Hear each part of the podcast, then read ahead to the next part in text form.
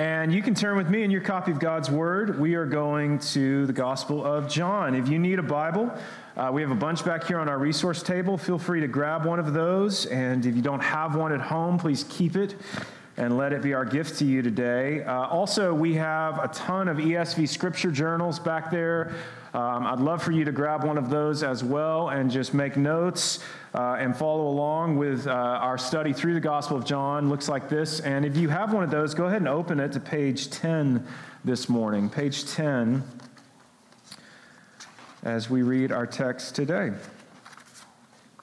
We're going to begin this morning, John chapter 1, starting in verse 43, and we're going to go all the way uh, through the end of this chapter.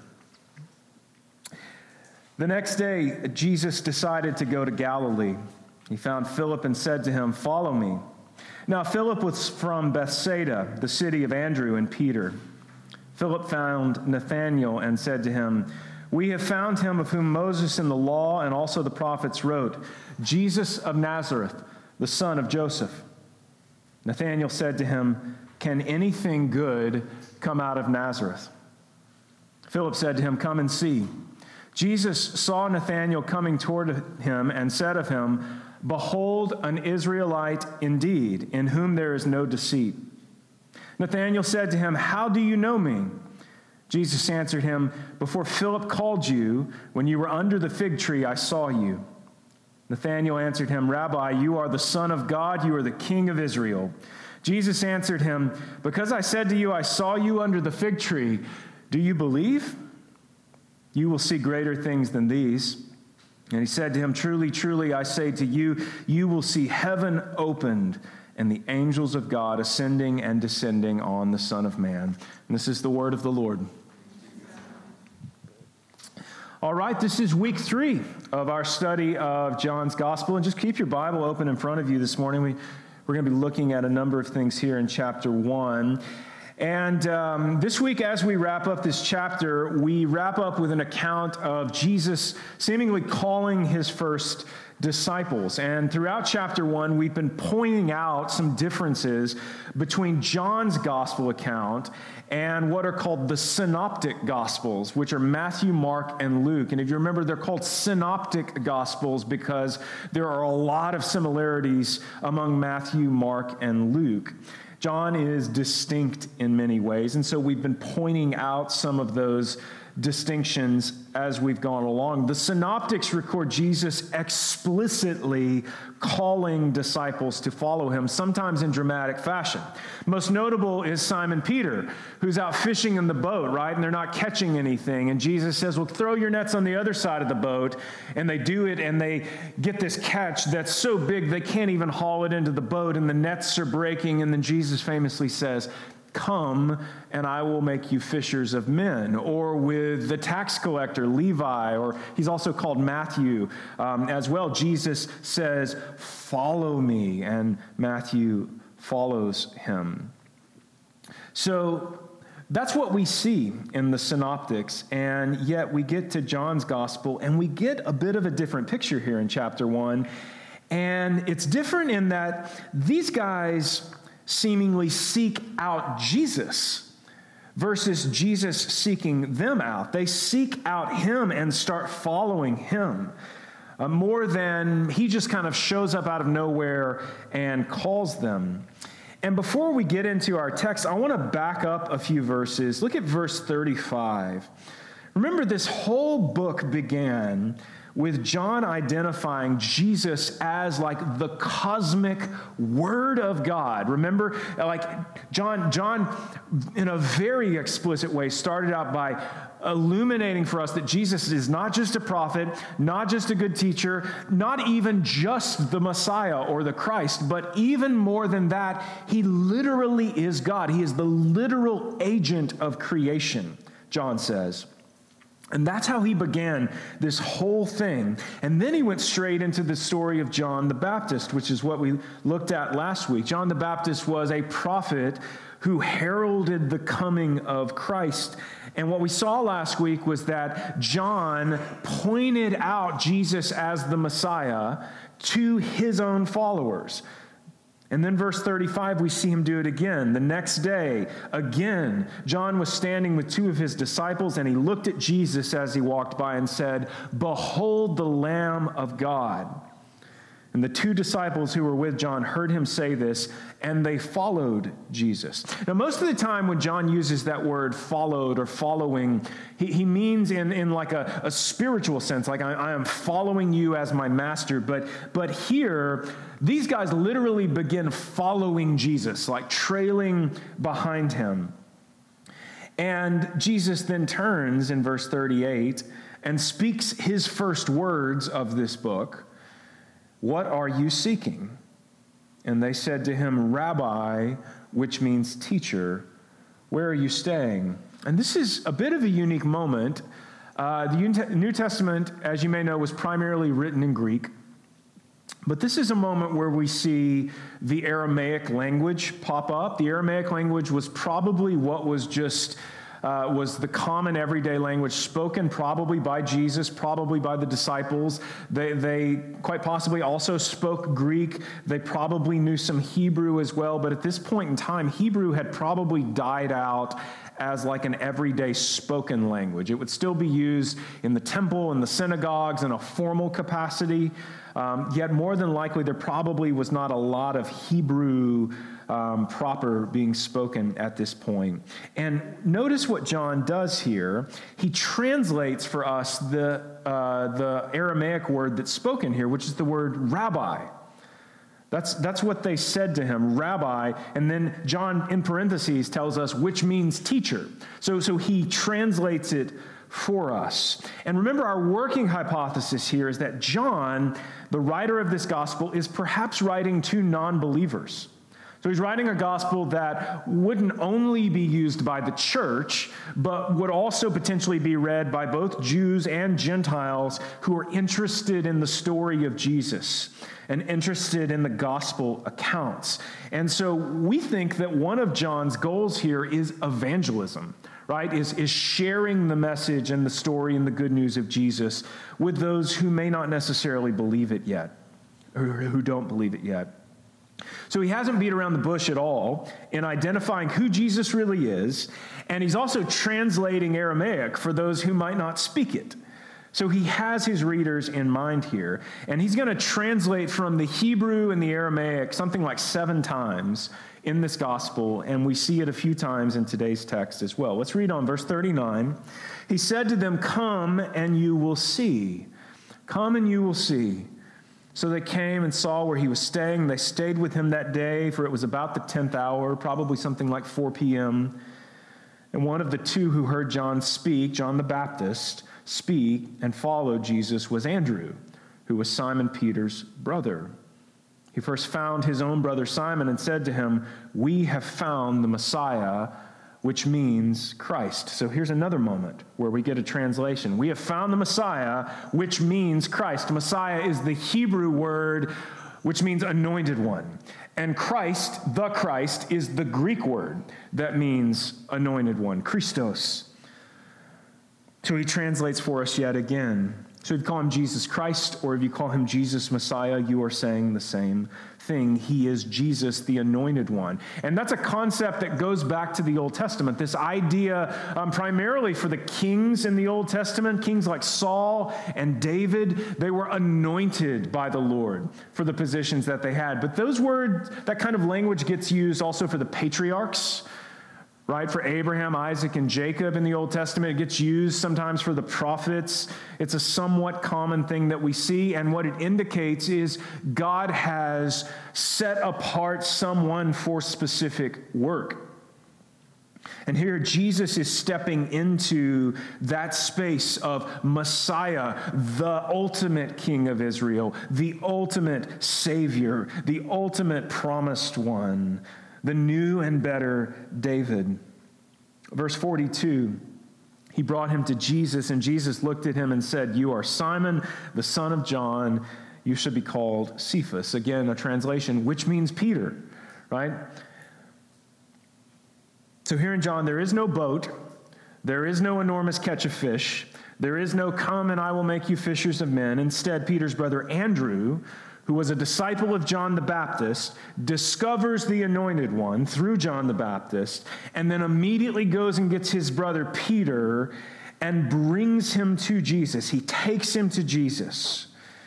And now that's not to say that the account of uh, Peter in the boat and the fish, as if that's untrue or something. No, remember, we're getting the perspective of this particular gospel writer. We're getting John's account of what happened. And what we said over the last couple of weeks is John probably already knows what has been accounted for in the other gospels. And so um, it's quite possible here that he's very intentionally trying to provide an account that is in addition to or different than what Matthew, Mark, and Luke have provided us with. So it's not to say that Peter and the fish and that whole story is not true. Um, what I think is happening here is I think we're actually seeing a moment that is before that. I think we're seeing a moment that is earlier than the moment where Peter is in the boat and they have the enormous catch of fish. This is seemingly the moment when Peter first meets Jesus.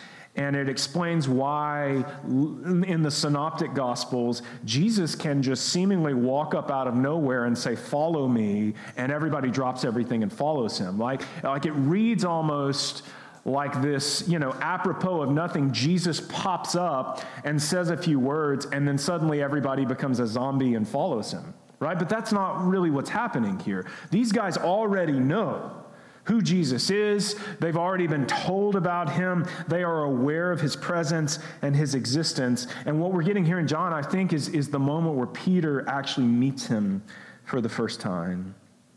And then this whole section ends with something a little strange. Jesus meets Peter and he gives him a nickname. he says, I'm going to call you Cephas, which I, I, need to start doing stuff like that when I meet people. I'm going to call you chicken legs. but, but again, we get a translation here. Like Cephas is an Aramaic word that means rock or stone. And it might be confusing because he, he says it's Cephas, which means Peter, but Peter is, is just the translation. Peter uh, is the Greek word, again, and it also means rock or stone. Petros, Petros was probably how you said that. And that's his actual Greek name, and it gets anglicized into Peter in our English Bibles. And then we get into today's text, verse 43. The next day, Jesus decided to go to Galilee. And here in the first part of John's gospel, John, notice, is giving us a like day to day account. Notice how many paragraphs here in chapter 1 begin with the words, the next day, the next day again. Um, and then we'll get into chapter 2, and it begins by saying the third day. So it's literally like this linear this happened, and then this happened, and then this happened. It's not entirely clear where we started out. You know, it says the next day he went to Galilee, but, but where were we? Not entirely sure. Um, not in Galilee, obviously, um, perhaps closer to Jerusalem. Um, Galilee would have been a couple days, three days maybe, journey by walking to the north of Jerusalem maybe closer to Jerusalem because earlier in chapter 1, a group of Levites and priests came from Jerusalem to meet with John the Baptist. Um, but here at this point, Jesus decides that he's going to travel to Galilee, um, and it's going to be multiple days. He finds Philip and said to him, Follow me. That's the end of verse 43. He found Philip and said to him, Follow me. This is the first time we get that explicit of a, hey, come, follow me. Now, Philip was from Bethsaida, the city of Andrew and Peter. And this feels a little bit more like the accounts of the synoptic gospels, where it seems like Jesus just walks up to people and says, Follow me. But verse 44 uh, may be a little bit of a clue here that Philip has been made aware by Peter and Andrew. And, and then Philip goes and finds Nathanael, who is sometimes called Bartholomew as well. Verse 45 Philip found Nathanael and said to him, We have found him of whom Moses in the law and also the prophets wrote, Jesus of Nazareth, the son of Joseph. And Nathanael said to him, Can anything good come out of Nazareth? Philip said to him, Come and see. That's something we see repeated here. Like when the two disciples of John first find Jesus, they say, Where are you staying? And he says, Come and see. And then and Philip goes and finds Nathanael and says, We found him. Come and see. Come with me. Nathanael said to him, Can anything good come out of Nazareth? I was preaching on this text once, and I think I offended by some people by saying that Nazareth was like the Blanchard of its day. so I'll change it today. It's like the Keithville of its day. Uh, it was small, uh, probably fewer than 2,000 people. Uh, it was more rural, uh, it was more working class. You, it's just a place you just don't expect people of like s- significance to come from there. You don't expect people of prominence to come from there. Occasionally it happens, but it feels almost more like an accident than anything. You know, you expect this kind of person to come out of Jerusalem, right? Like the Messiah, the Christ. Surely he's coming out of Jerusalem. Surely he's coming out of like a priestly family or something. I mean, something of prominence. And, and yet we found him and he's from Nazareth, of all places. What, what's he doing here? Verse 47 Jesus saw Nathanael coming toward him and said, Behold, an Israelite indeed, in whom there is no deceit. And Nathanael said to him, How do you know me? Jesus answered, Before Philip called you when you were under the fig tree, I saw you. And Nathanael answered him, Rabbi, you are the Son of God. You are the King of Israel. And Jesus answered him, Because I said to you, I saw you under the fig tree. Do you believe? You will see things greater than these. So let's pause here for a moment. Uh, we're going to come back. We're going to look at verse 51. But I want us to realize just a few things here, a few key points for us to take away with us. Um, first of all, this is literally the first Christian evangelism to ever be done. What we're witnessing right here in chapter one, the first Christian evangelism to ever be done. Not the first people to tell somebody about God the Father, but the first Christian evangelism to be done. We have found the Christ. And now we're going to go tell other people. People discover Jesus, and the, listen, the natural response is to bring other people to him. Not just to say, hey, we found him and this is who it is, but come and see.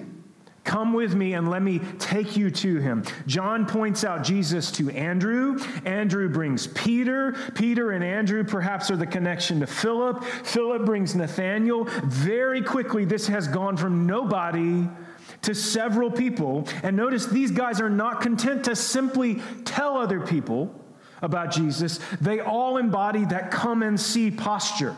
Not, not just, here's who he is, but let me introduce you to him. Those were the words that Philip used with Nathanael, as we said, come and see. They aren't content to say we found him, they want to physically, literally lead people to him. But then also, John gives us a picture of three kinds of people here, I think. Three kinds of people in the evangelism process there are believers, there are seekers, and then there are skeptics. Believers, seekers, and skeptics. The believers are people like Andrew and the other unnamed disciple, who may very well be John, the gospel writer the other unnamed disciple who immediately believe based solely on the witness of John the Baptist. I mean, they are so bought into the life and ministry of John the Baptist. When he says, Behold the Lamb of God, they drop everything and start following Jesus right then. They believe John fully and they believe Jesus fully. Like they are no questions asked, no skepticism, no doubt seemingly. Like they are just bought in immediately, very quickly. Um, this happens with them.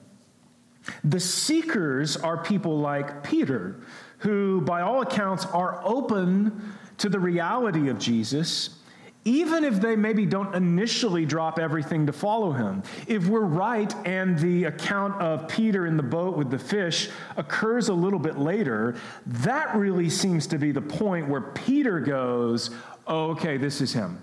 Like, that's the point where he leaves his nets, he leaves his livelihood behind, and he follows Jesus as his master. So, Peter seemingly here is open to Jesus as the Christ, but maybe not has gotten to that point where he's like, I'm all in, okay? And, and then there are skeptics like Nathanael. He hears about Jesus, but his initial response is not the response that Andrew had, right? And his response isn't perhaps like Peter, even though we don't really get a big response from Peter in John's gospel at this point. He hears about Jesus, Nathanael, and his initial response is kind of like, Really? Nazareth? Philip has to prod him. Philip has to push him a bit. Come, come with me. Just, just come, forget what I'm saying, just come see it. And so Nathanael comes to see Jesus and gives, Jesus gives him this like personalized greeting that throws him off.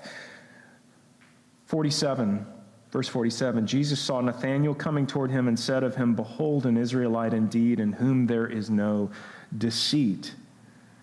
Which is, is kind of like a formal greeting that people would perhaps give to each other. Um, it's a way of saying, Here, here's, here's like a good guy. Like, here's like a true Israelite, somebody who truly is seeking to follow the Lord. But it's, it's like a, it's a greeting of endearment and respect. And Nathanael said to him, How do you know me? Um, and people, people read that in different ways.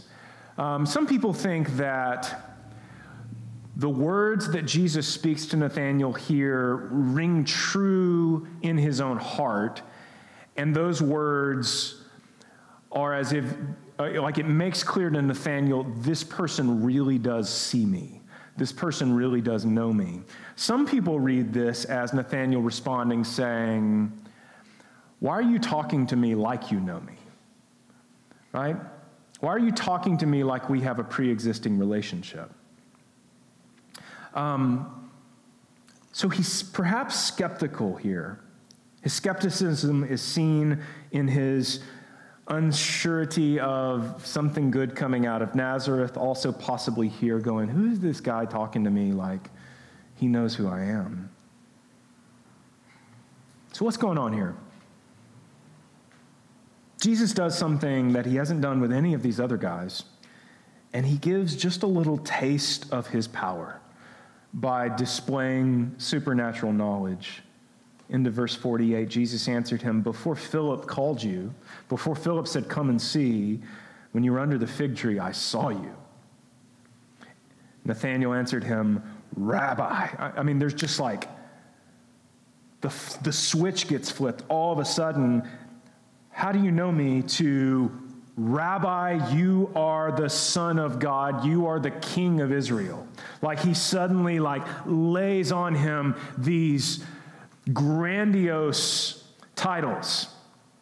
You are everything that we have been looking for for centuries as the people of Israel. Jesus answered him, Because I said to you, I saw you under the fig tree? Do you believe you will see things greater than these? And this is a bit of a strange scene, but I think what happens here is that Jesus tells Nathanael something that no one else could have known. When no one else saw you, I saw you. And that's enough. That's enough to convince Nathanael, and he immediately goes from skeptic to believer and he confesses it. Notice that that's another part of this. Not only saying, hey, come and see, but also this confession Rabbi, you are the Son of God, you are the King of Israel. So, so we're living it. We believe it so fully, we're trying to bring other people to it, but we're also confessing it with our mouths. So you have believers who are all in here. You have skeptics who initially are not so sure. And, and, those are almost like two ends of the spectrum in a way. Aside from just outright unbelievers, have no interest, not willing to entertain the idea. And often the effort of believers will be devoted to skeptics. Um, because they are the ones who are most obviously not yet fully on board with Jesus, right? So, true believers are really looking out for those people and, and they're, they're, they're wanting to have these conversations. We, we have found the Christ. Come, come on, come with me. I want to show him to you because I, I, I recognize maybe that you're on the fence. But the group that really flies below the radar, particularly in Shreveport, Louisiana, in today's world, are the people who are seekers. Those who are open to or interested in the prospect that Jesus may be Lord and who are in no way like antagonistic to the gospel, but who also may not be believers yet. Jesus may not be their Lord yet, even though they are open to the prospect that he may be Lord. And the problem in the church can be that seekers actually get missed because they can present as someone who is on the inside. Do you know what I'm talking about? Particularly around here, if you've grown up in the, in the church world, um, whether Protestant or Catholic in Louisiana, man, there are people who very well may not be believers, but they present as believers because they know the language and they show up for stuff. They're at the events. When I got started in church ministry, it was during a time that was known as the seeker sensitive movement.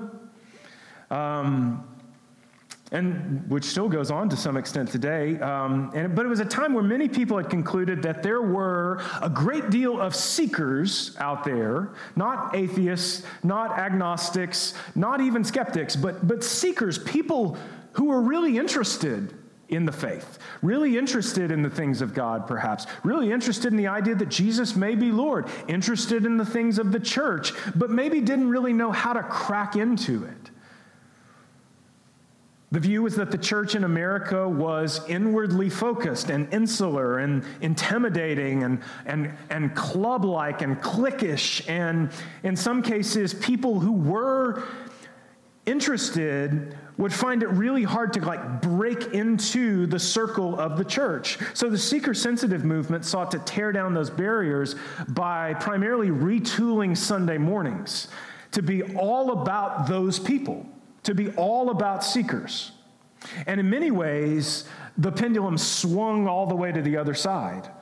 Churches started paying close attention to their use of insider language. If you've been a part of a church for any length of time, there can be this insider language that we know about. We're speaking the same words, but somebody comes in off the street and goes, I don't know what any of this means. Sacraments? What, what is that? Liturgy? What is that? even though it's common knowledge upon, uh, among the, the initiated. In some churches, the focus shifted from making disciples to simply helping people form social connections. Um, in some churches, sermons became more topical and self helpy rather than biblical and exegetical, where we're walking through the scriptures and seeking to bring this text of scripture alive in our lives allow the Lord to speak to us through His Word. And many of those things were well intentioned, but unfortunately, in some cases, what wound up happening was that instead of asking, What do people most need? Churches instead began asking, What do people most want? And you and I both know that the things we most need and the things we most want are not always the same thing. So, unfortunately, the result, not everywhere, but in some places was a toned down gospel. We don't want to scare anybody off by being too explicit with this Jesus stuff. A worship experience that took its primary cues from not scripture, but just prevailing secular culture. How do we entertain people? How do we, how do we kind of hook them and capture them? And also a, really low level of challenge if you read the story of Jesus, Jesus is constantly challenging people by the like standard that he's calling them to live up to. Like the rich young ruler, go sell everything you have and give it to the poor and come follow me. Right? I want to follow you, Jesus, but I've got to go bury my deceased father. Let the dead bury themselves. If you want to come after me, you have to eat my flesh and drink my blood. Like it's there are times where it's like Jesus says things almost just to see who's who's going to walk away and who's still going to be on board. There are times when he looks at his disciples and goes, "Do you want to leave too?" So so Jesus's call is way up here. And unfortunately, when the focus is on just like, can we just get people in the door and can we just hold people and get them here? And if we get them here, isn't that good enough? We don't want to scare them off with any of this following Jesus with your life stuff. And yet, the example is that Jesus didn't seem concerned about that at all. So rather than asking what do people need, the question became what do people want? Instead of asking the question, what does God desire of us when we gather together as the church, the question became how do we best entertain people? So rather than God being the audience, you guys became the audience. And that has not been the case for most of church history. When we gather together, the goal is not that we would be pleased, the goal is that we would seek to please Him through pouring out our hearts to Him in worship. So here's the point and this is true for believers, seekers, and skeptics. What we most need is a true encounter with Jesus. We need to not only hear about Jesus or to be like aware of Jesus, we need an experience of Jesus. And I would submit to you that that is the purpose of evangelism. That that is what we see modeled for us here in this text. That we need to reframe evangelism from being this thing where we simply tell people about Jesus, but much, long, much more like what we see here in John, where we are guiding people to Jesus while telling them about him. It's not an either or proposition, it's a both and. Literally taking people by the hand and saying, Come and see. Come and see. Now, that all said, Jesus is not here physically, is he? He's resurrected and ascended. So, how do we take people by the hand and lead them to Christ in today's world? How do we say, Come and see, and it not just be empty words? I want to give you three things as we start to wrap up today. First of all, I think one of the ways that we do this is by leading people to our own stories leading people to our own stories. There are few things that are as compelling as a personal story, as a, a personal account. Um, at our new members class last week, everyone shared their story. Where they came from, what their childhood was like, what their, what their faith story was, and it was incredibly encouraging to me. Part of the reason why it's encouraging is because it came from a place of honesty for everybody. We have all been through hard things. We all have questions. We all have fears. We all may have doubts. You have some people, though, who have had an encounter with Jesus that has changed them. And you have people who are more in the seeker or skeptic group, who are, have maybe not had that encounter with Jesus in a way that has led to them giving him their lives. But if you're someone who has had a life changing experience with Christ, one of the greatest gifts that you can give another person is your own story. Is your account of what Jesus has done in your life. Uh, Don Whitney, who's a professor at Southern Seminary, said that if you have been saved, you already have the tools you need to share the gospel with another person. Even if you've never been trained in any way to share the gospel with another person, you have your story. You have your experience of what Jesus has done in your life. You may not be a theological scholar, most of us aren't, but you know what happened to you. Like the blind man in Scripture saying, All I know is that I was blind, but now I see. I know what happened to me. So don't be scared to share your faith with another person by sharing your own story don't be scared to do that because you think you don't know everything or you don't have all the answers. Your experience is real and valid. And this is the very essence of being a witness. And that's a theme that John, is a thread John will pull on throughout this gospel, is this idea of guys like Andrew being a witness to Christ. And by witness, that doesn't mean just telling people about Jesus, it means literally telling other people about your experience, telling them what you saw. If you witnessed a crime, you're not going to tell somebody else's story. You're going to share the account of what happened to you or what you saw take place. So lead people to your own story. Secondly, we want to lead people to the scriptures. And this should be a no brainer for us, but we want to connect people with the Word of God. It is living and active, right? I saw an interview with Stephen Colbert, of all people, this last week. Uh, he's a Roman Catholic. And he was asked in this interview, um, what books should everyone read? And I know he's a big, like, Lord of the Rings fan, so that's kind of what I was expecting him to say. But what he said was the Bible. And, and here was his proposition. His case was basically even if you don't believe that the Bible is the Word of God, this book has been the predominant influence on Western culture, art, and literature for the last 2,000 years. And don't you owe it to yourself to read it, if anything, just so that you can understand what all of these other people were talking about? You got a point. But how many, how many personal stories have you heard of people who were not believers or who were nominal believers, maybe seekers, who started reading the Bible and suddenly things changed for them. How many times have you heard a story of somebody who literally had an encounter with Christ by encountering him in God's Word? It's not just a book, God is using it, God is working in and through it. Several of you who are a part of BSF, you've probably heard lots of stories like this, like people who just randomly got invited to come to Bible study fellowship and start studying the book of Ruth or something random, and they encounter the Lord and become believers. Amazing. But then, third, we lead them to the church. We lead them to the church. Now, notice I don't say we lead them to church, I said we lead them to the church. I don't mean we try to get people to go to church or to attend our church event.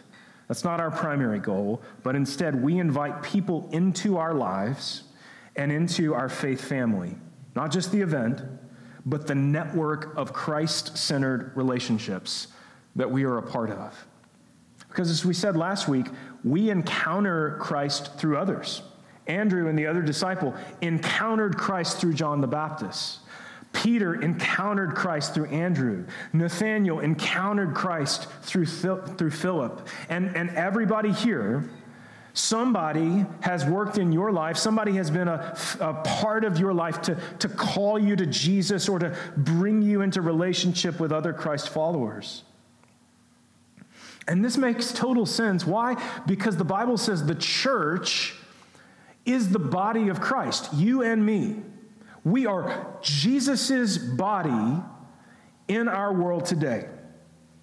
Even though Jesus is not here in bodily form, he has called and equipped those of us who are believers, the church, to be his body to our world. And this is a responsibility that we have to undertake with the utmost gravity. We should feel a weight that comes along with being his representatives in our world. Because just as the church can be an incredibly life giving, life altering thing for people, it can also be devastating, can it? Some of us have experienced that devastation in our own lives. You deeply connected with the church and were subsequently sinned against or hurt. And many people don't come back from that. Almost weekly, we hear stories in the news of sex abuse, financial impropriety, abusive, coercive leadership in churches around the country, around the world. And that cannot be who we are. It cannot be who we are. We are not perfect. We are all deeply in need of God's grace, but God's vision for the church is that it would be like what his vision for Israel was in the Old Testament that we would be a people set apart who are distinct from the rest of the world and the rest of the culture, not because of our name or because of our denominational affiliation or because of a building or because of a pastor or because of ministry offerings, but because of our love for others. Jesus prayed that we would be one just as he and the Father are one. And so, guys, that is our pursuit. Along the way, people are going to mess up, yes. There is potential that someone will hurt you, but because we are a set apart people, because we are different, because we are seeking to be distinct, we are supposed to respond differently in those moments. Rather than isolating ourselves or pursuing vengeance, we want to engage the biblical concept of peacemaking, to pursue not just resolution in those moments, but to pursue forgiveness and restoration. And we do that because that is what Christ has done for us. He pursued forgiveness and restoration for all of us who were separated from the Father because of sin. And because he has done it to us, so should we extend it to others.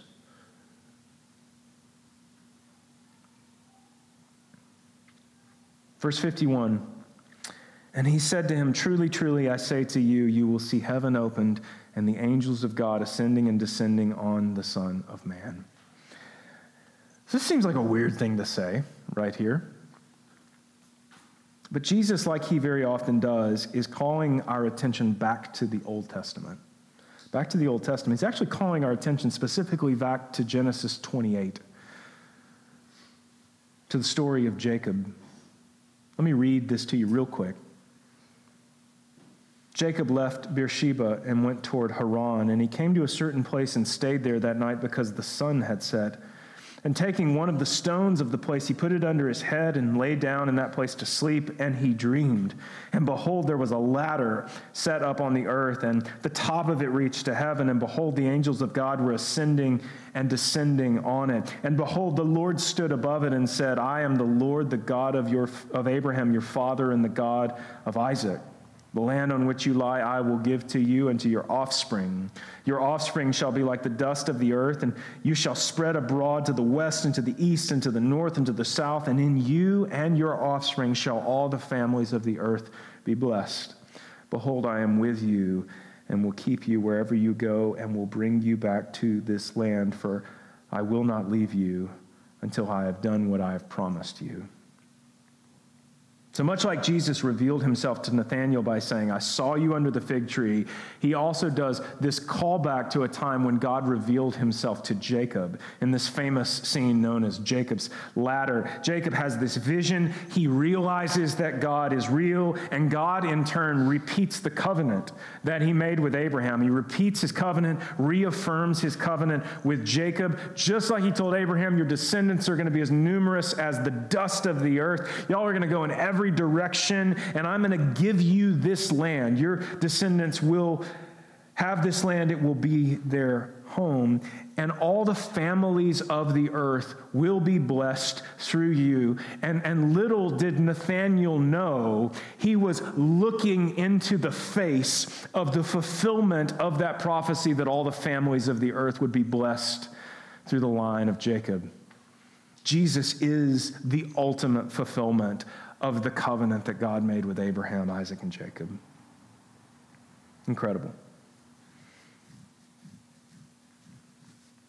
Jesus, if you think me knowing where you were sitting was amazing, just wait. Just wait. So here's today's takeaway. John's going to continue to focus on the role of disciples being a witness for Christ and thus bringing people to Jesus. And a question for you today is what have you witnessed? Have you had an encounter with Jesus?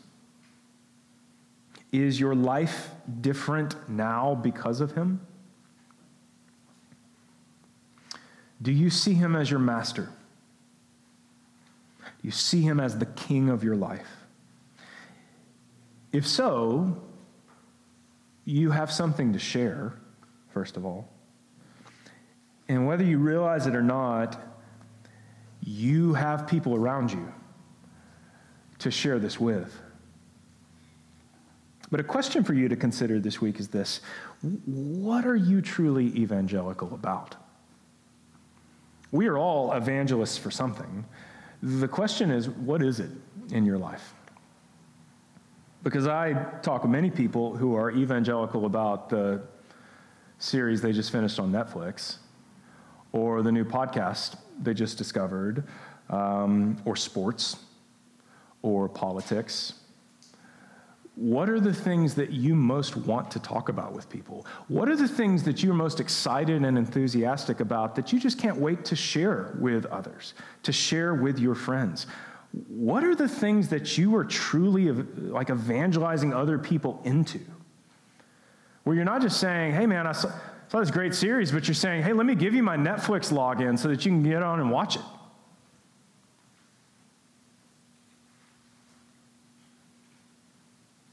What is it for you? And what if it wasn't Netflix? What if it wasn't a podcast or sports or politics, but what if it was something of actual eternal value? Something that could truly change another person's life. What if that was the gift that you gave to those around you? in your daily life.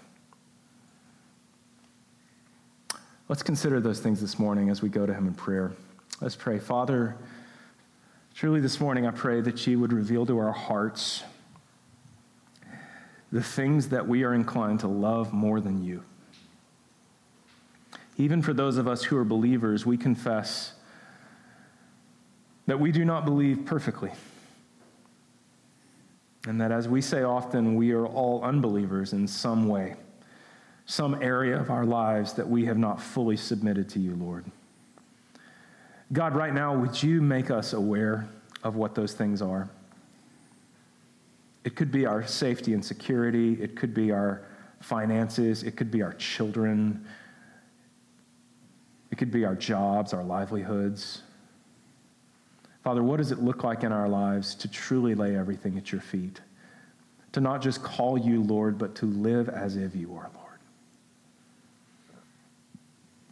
And Father, would you give us each a vision for how that impacts how we live among others?